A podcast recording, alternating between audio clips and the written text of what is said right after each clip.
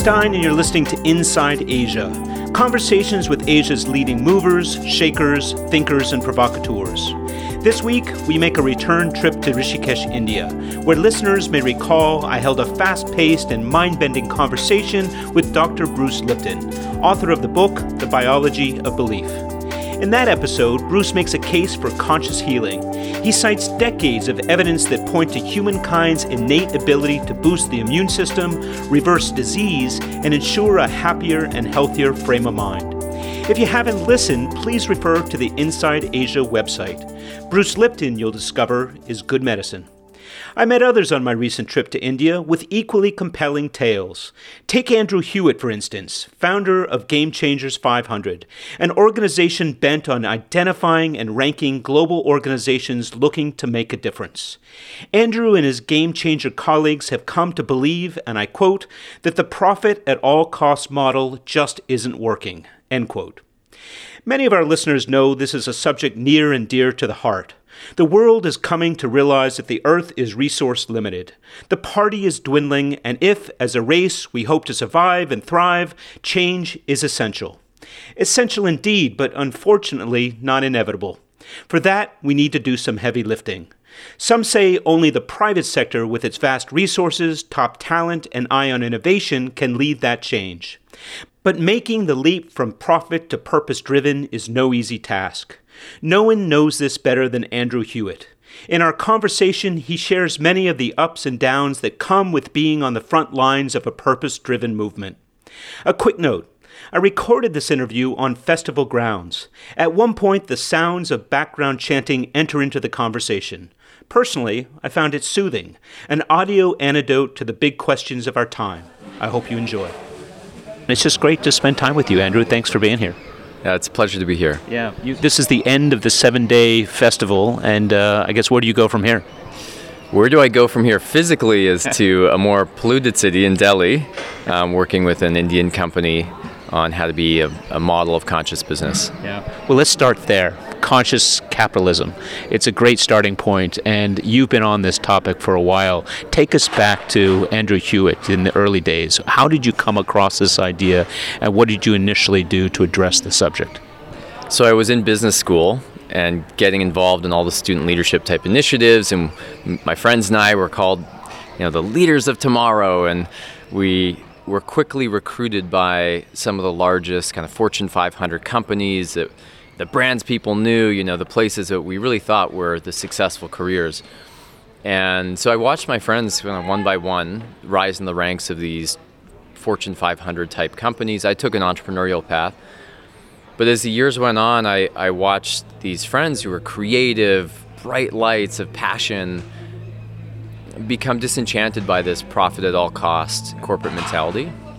And that really troubled me. You know, I, I, I watched um, what, what were promised to be the leaders of tomorrow powering companies that were really among the most destructive. And beyond that, they were they were becoming depressed in the process. These were classmates who opted into traditional corporate or early st- or, or, or uh, next gen corporate. What what type of corporate environments, or is it across the board? These would be like the big accounting firms, energy companies, like insurance organizations. Um, yeah, big brands. Was this a, a, moment where a lot of individuals were thinking, uh, you know, money is, is really the motive, motive here versus something else? Yeah, I'm right at the front end of the millennials. Yep. So this was pre the millennials saying we want meaning and purpose. This was still being driven by, you know, status and success and so, so, so as a result of that, then you, you saw the demise, you saw the, the, the concerns and the fears that started to creep into people's lives. What did you then do about it? So I, I was like, gosh, there's got to be a better way. You know, how do we how do we help the people who have the greatest potential to lead this world plug into the companies that are really making the biggest positive impact? And so I started looking for those companies. And it wasn't nonprofits. Like we were in business school, we weren't thinking about just joining a nonprofit. We were really looking to, to be part of growing a business. And so in that time, there was some early examples. I mean, there was the one for one movement. TOMS Shoes was making popular. There was companies like Google that were, you know, famous for corporate culture or Patagonia. And I'm like, gosh, there's got to be more. And why don't we have a ranking of these companies? You know, why do we just celebrate the Fortune 500 based on revenue? Why don't we why don't we look at companies creating amazing positive impact on the world? And so that started this idea of let's create an alternative to the Fortune 500, and that became Game Changers 500. And, and then what, what was involved? Was that just a recruitment process uh, or identifying uh, and, and calibrating and then setting a scorecard against those organizations? Uh, or, or was it something that um, organizations were anxious or interested to be involved in because they were receiving pressure from their shareholders and stakeholders? If I knew what was involved, I might not have started. Good response. Yeah, it, it, yeah. I mean, it's like how do you gather the data yeah. to measure things that are hard to measure, yeah. like purpose and impact on employees and the environment and. Well, how did you do it? So, I mean, it started by recruiting some of those friends, recruiting some of the, the these these student leaders that were often recruited into these large companies.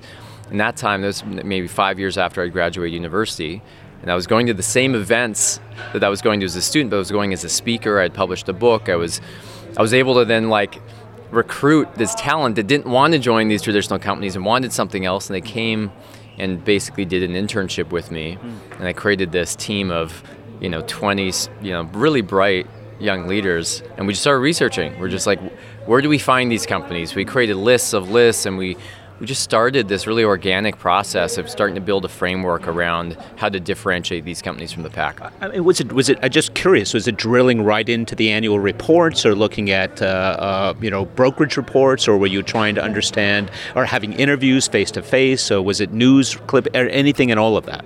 So there's there's a few ways of looking at impact. One is through the proctor service. So you can find companies that have a proctor service that's genuinely impactful. Two, you can look at their operational practices. So there's com- some companies like Greyston Bakery, famous for hiring ex-offenders, massively impactful organization. Or you have organizations that tie the percentage of the profits, and so their impact is more through their giving program. So through those three lenses, that helped us find a bunch of different organizations. We looked at different rewards programs and uh, certifications that were awarding companies in these different arenas, and that helped us build a pretty pretty decent database. And from there, it, it, started to get more formal, and I teamed up with a group at Harvard, and uh, that became actually a government led initiative to um, get more clear on what the difference is between the for profit space and the nonprofit space. So, did you start with a uh, an idea of what a conscious company looks like, or did it emerge as you started to research and un- understand what organizations were doing? Yeah, it definitely emerged. Mm-hmm. I mean, it was clear that these companies were being led by purpose. Their priority wasn't profit. Their priority was a noble mission. Um, but there was all these other practices. So it actually just took time to kind of wrap my head around that this is actually a model of business, or I'd like to say it's a change of the game itself. Mm-hmm. And so the companies that were really doing it well, it wasn't just having a corporate social responsibility program or a, a nonprofit partner they were their paradigm was different. They believed that the business existed to pursue a mission and to align an, the, the team with a certain set of values. Mm. That's what they were oriented around. So, where did this purpose reside within these organizations? Within the employees, within the leadership team, at the top, CEO only, and then he's pushing it down? Or did it just differ or change organization to organization? So, one consistency is that the founder was typically the one leading the mission. Whether the founder was still there or not, um, that was a very clear indicator, actually, of, of a company that was purpose driven. Was a founder was erupted with a vision, moved it into action, and built a culture to help sustain it. So, most of the organizations you were focused on were early stage companies building their culture versus trying to reform or rephrase it. it yeah, it was easier to find pure examples in that context. Larger corporations that really weren't purpose driven, that were trying to become purpose driven, scored much lower on, in our system. Is that because they're simply locked in a different uh, um, paradigm? They're they're they're set in a certain way and have different types of drivers that were unknown, or or therefore they couldn't break away because stakeholders and shareholders had set certain expectations, even Wall Street around that. Yeah, so the game of a public corporation is all oriented to, around short term profit. So even if you have really well intentioned people, their what they're measuring as success on a quarterly basis drives human behavior in a certain way and so this is what i see with these large corporations today is a lot of them are trying to get into this game now of a purpose driven world but they struggle because the whole design of the organization is oriented towards short-term profit. Right. I want to come to that but before we do that what happened with game changers? So it was it was an amazing ride in that you know it was I was in the kind of the early wave of this tidal wave of momentum towards whether you call it social entrepreneurship or conscious business or purpose driven companies.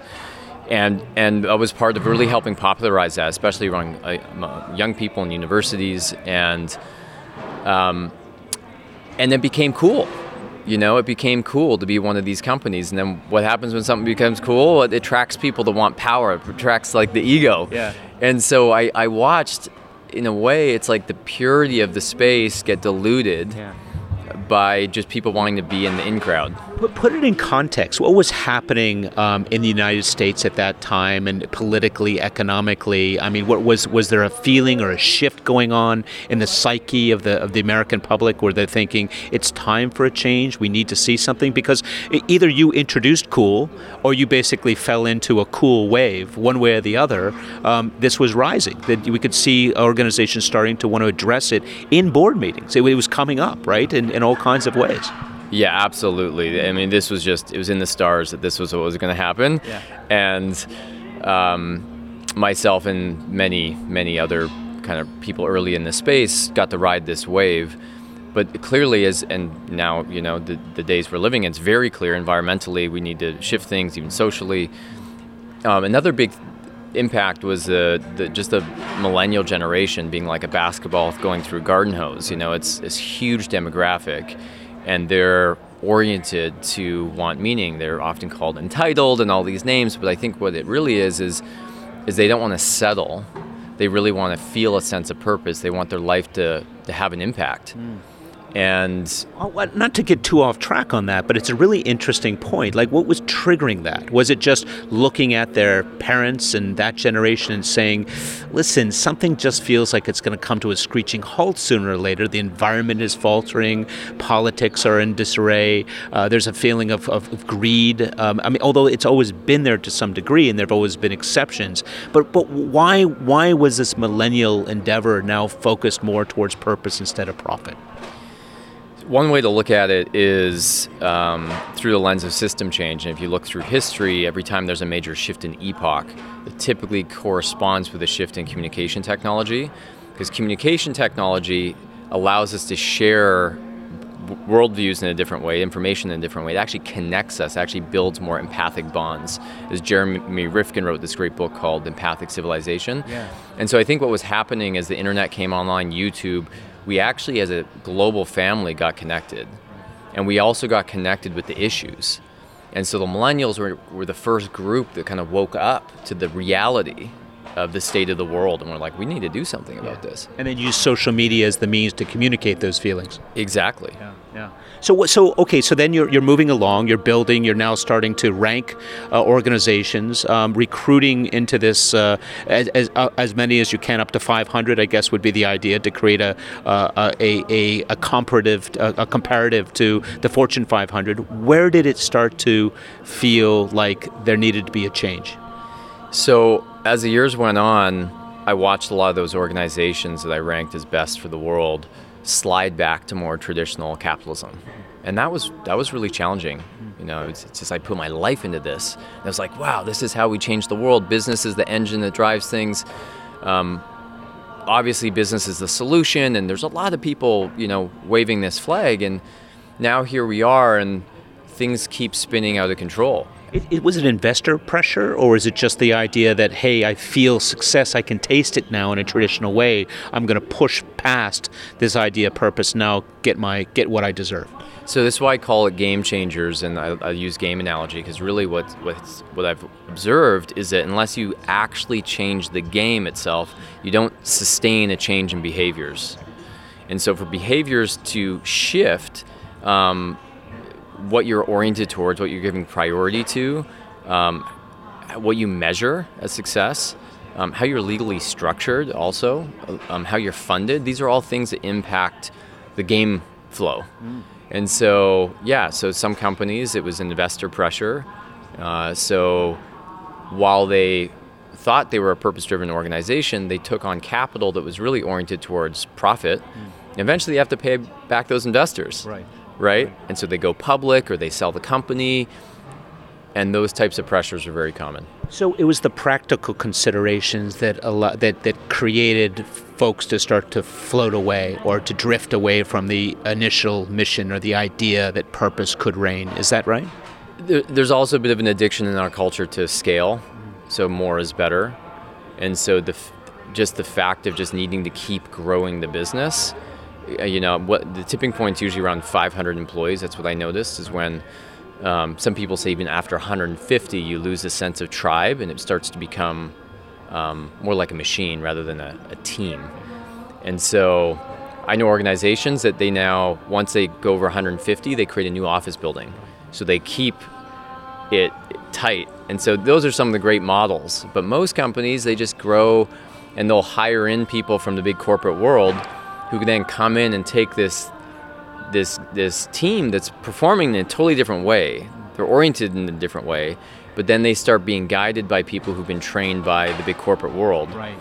So they bring in the big guns, the experienced executives who have a very hierarchical notion of how to get the best out of an organization and its people, and that undermines what appeared to be a growing movement in the direction of more distributed leadership. Would that be right? Yeah, the, the, the form of leadership is one aspect of it.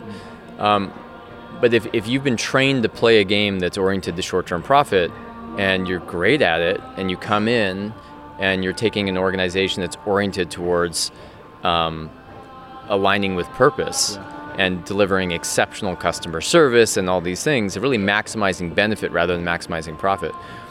It's a different thing, it's a different game. Yeah. What's amazing though is that um, studies like Firms of Endearment have showed that the companies that are truly purpose driven are outperforming the profit driven companies by ratios as high as 14 to 1.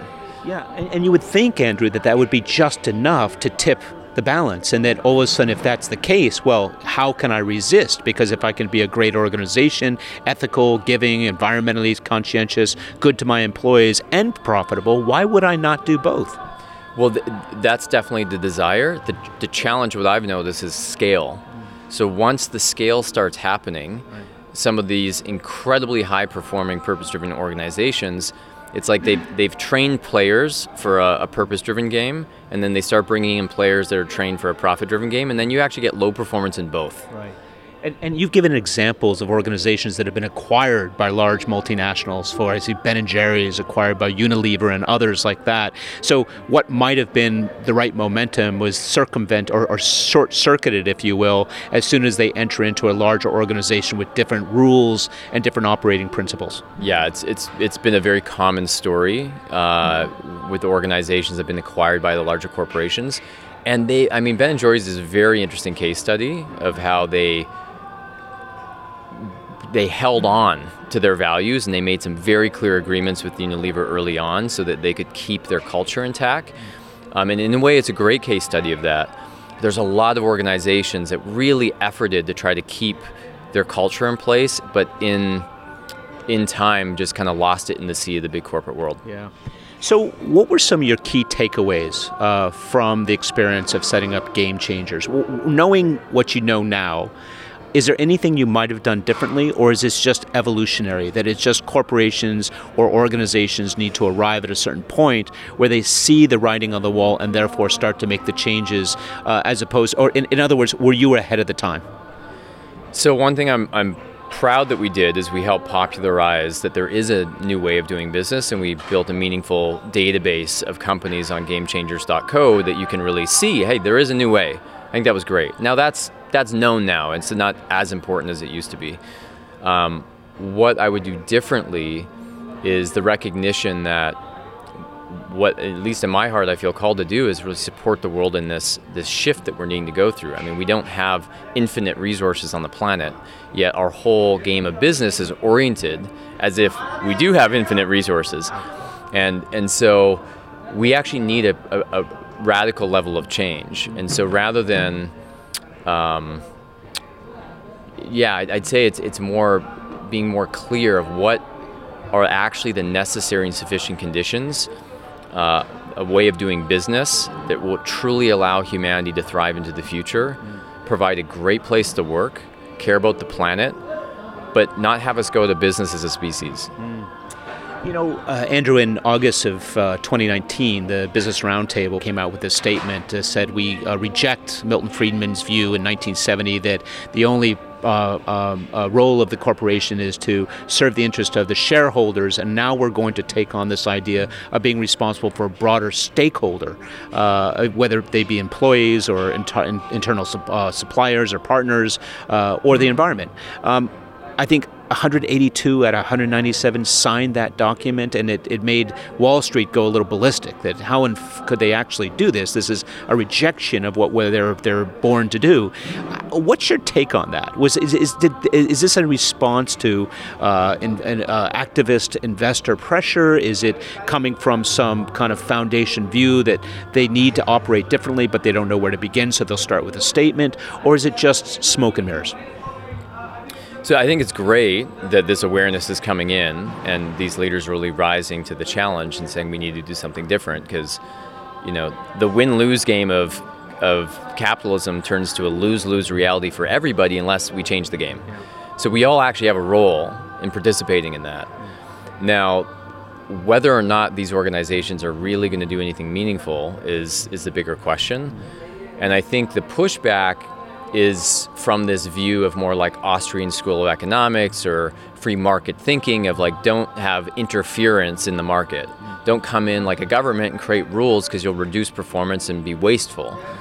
In a way, there's a lot of truth in that, and that's where the when you look at business as a as a purpose, being able to shift to a purpose-driven game, you can actually be high performing in it, but you have to change quite a few aspects of how the organization runs. Mm. If you take a large corporation that's profit driven and, and what it measures and how it trains people and how it rewards, incentivizes. If, if, if you just try to kind of interject into that and kind of like a government taxing the organization, it's just that's not as effective as if, if you actually orientate the players towards purpose and be high performing at that because then as the studies show the organization can actually even produce more profit mm.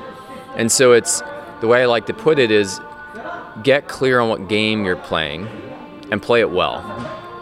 So there's some organizations that are playing the, the profit driven game well mm-hmm. without interference. Right. For them to actually shift, they actually have to they have to realize there's quite a bit to change to become a purpose high performing purpose driven organization. Fundamentals. Fundamentals. Yeah. Fundamentals. And the organizations that go on the, that journey, I think, are the organizations of the future and no company is too big to fail these days.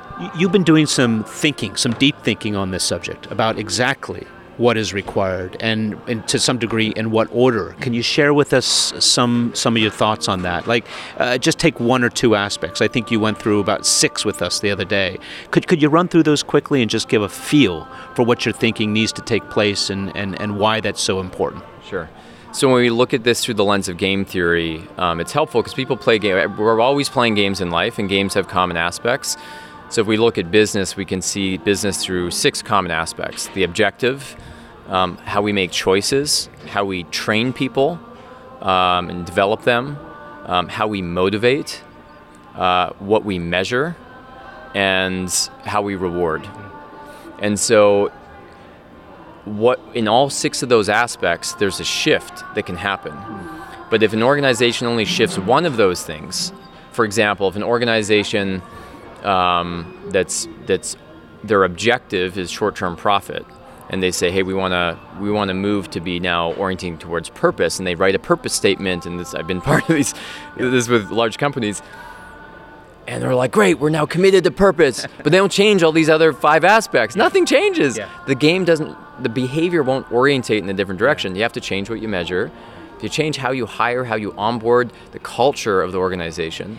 Yeah, you're speaking about the interrelatedness between divisions or between uh, different aspects of the organization. And do they, instead of being so siloed in doing what they do, you're asking of them to reach across the line and really understand what my change is, how my change is going to affect your en- endeavors, um, and therefore somehow create almost this this looping effect, so that you get more uh, a streamlined approach towards how everybody's operating on the same wave. But right now, you're right, fits and starts. I mean, I've seen I've seen this happen with uh, the communications will come up with a corporate social responsibility and make a declaration, and then you know operations will do their very best to reduce wastage uh, uh, and in order to save costs. But then you know people in sales aren't on board.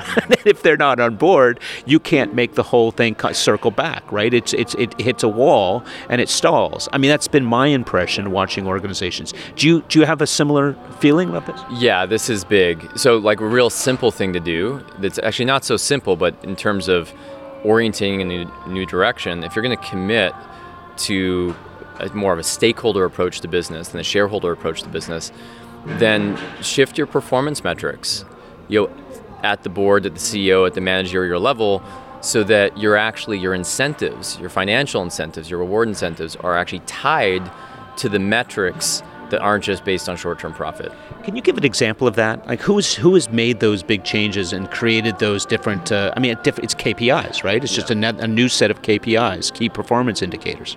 So here in India, I'm working with a company called Organic India, a large supplement um, and tea company, and they've created this system called KPDs, key purpose drivers. So they've defined different elements of their purpose, and then they rather than just having the KPIs, they have KPDs. So there's very clear indicators of whether um, they're aligning with what their stated purpose is, and their reward structure is actually based on that. And that's something from the top down, or is each division head then required to come up with their own KPDs that they then roll out and buy, gain buy in with? So the CEO has a pretty extensive roadmap of KPDs, but division heads as well. And then as as this happens, is it then could this serve as an interesting recruitment tool? Back to your millennial question, if an organ, if young people coming into the workforce see that here's here's a corporation that's actually thinking about rewarding me differently, I'm on board with that. That feels right, and that's different from just profit motive. Um, is that a good way of, of attracting, retaining, recruiting, and holding on to people? Great question. So to attract millennials or customers in this day and age, it's all about trust. And I mean, you can't hide anymore with with social media these days. It's just the world's transparent. So organizations are trying to put on this facade of being good, socially responsible, but you quickly see behind the scenes it's just not the case. Mm. So when you have these types of practices in place where you can say we actually tie our performance compensation to our impact, mm. you know, that's real, like that's trustable. Mm. So yeah, that's going to attract the millennial that really wants to believe it, and that's going to trust attract the customer that really wants to put their money where their values are. Yeah. You know, you give a great example. I'm going to actually to tell the story of uh, of Kraft, if you wouldn't mind, because that's a great story of, of an organization, well intentioned, uh, that uh, faced a change. Could could you tell us that tale? Sure. So Kraft Foods, hundred year old company, really was really founded by a purpose driven individual. Um, brought me in through this journey of moving towards being a purpose driven organization, worked with the CEO, the executive team. And when I first started, there was this like sea of um, consultants and legal experts like you know working on the statement of purpose getting the words right making sure they were compliant and and I'm just not, so my job was basically to say based on my research on all these companies that are really the models like what are they are they on track? And I'm like guys purpose isn't a statement it's a feeling. It's like your employees either feel a sense of purpose and your customers when they buy from you either feel like they're part of a purpose or they don't. Yeah. It's not the statement's just like one aspect. that's a job for marketing. Is that, is that a response? That's what most companies do. Yeah, they yeah, see it actually as a marketing assignment. It says the absolute opposite way that it should be right. looked at because that's going to reduce trust. Right. You don't try to persuade people of it. You actually just be it. You embody it. And so in the case of Kraft, I mean, they listened and we actually developed this whole proof of purpose system. So they had to the, their internal team Yeah. were tracking if they were in alignment before starting to communicate it externally. Uh, so, so it's almost create these ideas and then sound them out among you know uh, employees or other members of the organization. If it resonated at the feeling level, okay, it sticks, and we go with it. Is that the idea? Well, in, in the case of a large company like this that was clearly not trusted as a good, purpose driven, ethical company, that this was very important um, for them to really prove it. And now, as the story goes, that lasted about eight months. and then the chairman of the board comes in, the CEO is released, he takes over as CEO, merges the company with Heinz all our purpose work is out the door. Tens of thousands of people are, are let go, and next thing you know, um, the, this this this chairman retires. He makes 19.9 million dollars in this five months of work. And this is it. This is the profit-driven mentality, you know, and and people can play the game.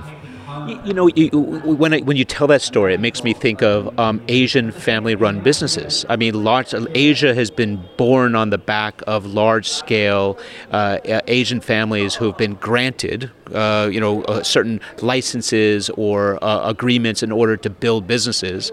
Um, that CEO is not going to get pushed out. If anything, he'll be replaced by his son or daughter or grandson or granddaughter. Um, so there is the opportunity to then, as long as the grandkid can convince granddad that it's time to make a change, um, you don't have to worry about that. Have you thought about the certain um, requirements or the certain um, uh, set of requirements in order for organizations to fully embrace and succeed around purpose driven development. In other words, if it's not the publicly listed because of Wall Street's pressures, if it's not the small, medium sized businesses because they don't have the resources to do it, could it be the Asian style family run businesses that have more longevity, more staying power, and more control over their boards and what they do and what they don't do? I think Asia actually has a real advantage in this. Uh, in they think longer term, and when you have a family committed to legacy, you know the legacy to leave is an organization, and, and especially at this moment in time, is when the millennials come in to take over these companies. The legacy is actually to, to run a company that's truly changing the world. Um, not the empire that's so profitable and in power, but this is the shift in consciousness. So that's that. I think Asia has an advantage um, of being able to pass the torch with a commitment to legacy, where the Western world is so short-term focused. It's like this CEO comes in, flips the company, doesn't even care about the company, doesn't care what happens to it or the people within it. And so I think that's a huge advantage for Asia. Yeah, privately held, and it, it, it also makes me think about the way that um, a lot of these Asian leaders they they they are, have always had a tradition of not making waves. They don't want to rattle the cages or create any political uh, incoherence because at the end of the day, that's who they owe their wealth to. Um, but there is a shift now where they're established, they're credible, they're going cross border. They seem to be merging, acquiring. There's now, now this this this going global, which is happening with Asian businesses. So maybe this is the moment. But it's just it, it brings to mind some of the experiences where you know the multinationals tend to be on the front end of wanting to do something like that because it's good PR, or or it just feels right, right, or or their customers are demanding it. Uh, but it does make me think about the real opportunity exists for some of the Asian family-run businesses. What what are your thoughts about um, you know how you're going to take this forward? Like where would be your next step in terms of the good work you've done in years past? Where will you go from here? So I'm a framework guy. I love building frameworks because this is complex space, you know, and making sense of it is actually a big part of what needs to happen. There's all these buzzwords, B Corp, conscious capitalism. I mean, like, what is this? Yeah. What is the model? and so, uh, so an executive gets inspired, like a Patagonia. We want to be like Patagonia, and then the next question is like, well, how do we do it? Yeah. Like, what's the, f- and B Corp certification is one path in. Some people find it's just not appropriate for their company, either if they're a startup or a large corporation. It's it's it's it's not necessarily um, a fit, uh, and it's a little complex. It has a great role and it's a very powerful movement. I I very much recommend it. Um, my approach has been more simplify it. Um, look at it as a game. Get clear on the common best practices. And so the new framework I've been developing you know, it's, it's just taking us a step further in terms of like what are the true necessary sufficient conditions of changing the game so business is oriented towards creating a world that works for all life. All right. Andrew, a pleasure speaking with you. Thank you so much for taking time out. We wish you great success. It's a pleasure, Steve. That was my conversation with Andrew Hewitt, founder of Game Changers 500, a US based research and consulting firm helping companies align profit and purpose. But can, in fact, the two coexist? Apparently so. Fortunately for us, Andrew is not alone in this venture. Legions of forward thinkers are emerging to demonstrate that profit need not be sacrificed in the interest of greater good. If that sounds like malarkey, consider this. According to Raj Sisodia, David Wolfe, and Jagdish Sheth, authors of the groundbreaking book Firms of Endearment, the past 15 years have shown that organizations that achieve higher purpose outperformed Fortune 500 firms 14 to 1, and good to great companies by 6 to 1. That should be reason enough for any company to make the change. But what does this kind of change look like? According to the book's authors, it requires companies to, and I quote, strive through their words and deeds to endear themselves to all their primary stakeholder groups customers, employees, partners, communities, and shareholders by aligning the interests in such a way that no single stakeholder group gains at the expense of the other groups. End quote. So take that, Milton Friedman. Sounds like a case of having your cake and eating it too. This all begs the question if companies can do good and profit too, why don't more follow in this path? As you heard from my conversation with Andrew, the answers are both mixed and unclear. In some instances, it's simply a matter of intransigence. If it ain't broke, don't fix it. In other cases, it's fear. Ask any senior executive, instigating change carries risk. There are vested interests to consider, operational disruption, moments of uncertainty, etc. In other words, if something goes wrong, someone gets fired. So here's the question Could the purpose driven business model be to the next decade what digital transformation was to the last? We saw the ripping and tearing of the traditional corporate fabric as companies raced to place business online, shift to digital media, and flatten reporting lines. Hierarchical companies were brought to their knees while born in the web businesses like Amazon invented new ways of cutting costs and delivering results. To survive, bricks and mortar had to morph. The purpose driven agenda is more nuanced. It relies on the good intentions of corporations and their preparedness to make changes that serve the interests of a broader base of stakeholders. What's missing this time around is the same burning mission for companies to transform or die. In this instance, it's the environment, communities, and society at large that are at risk. Profits, well, that's still possible by sticking to the old paradigm, at least for a while.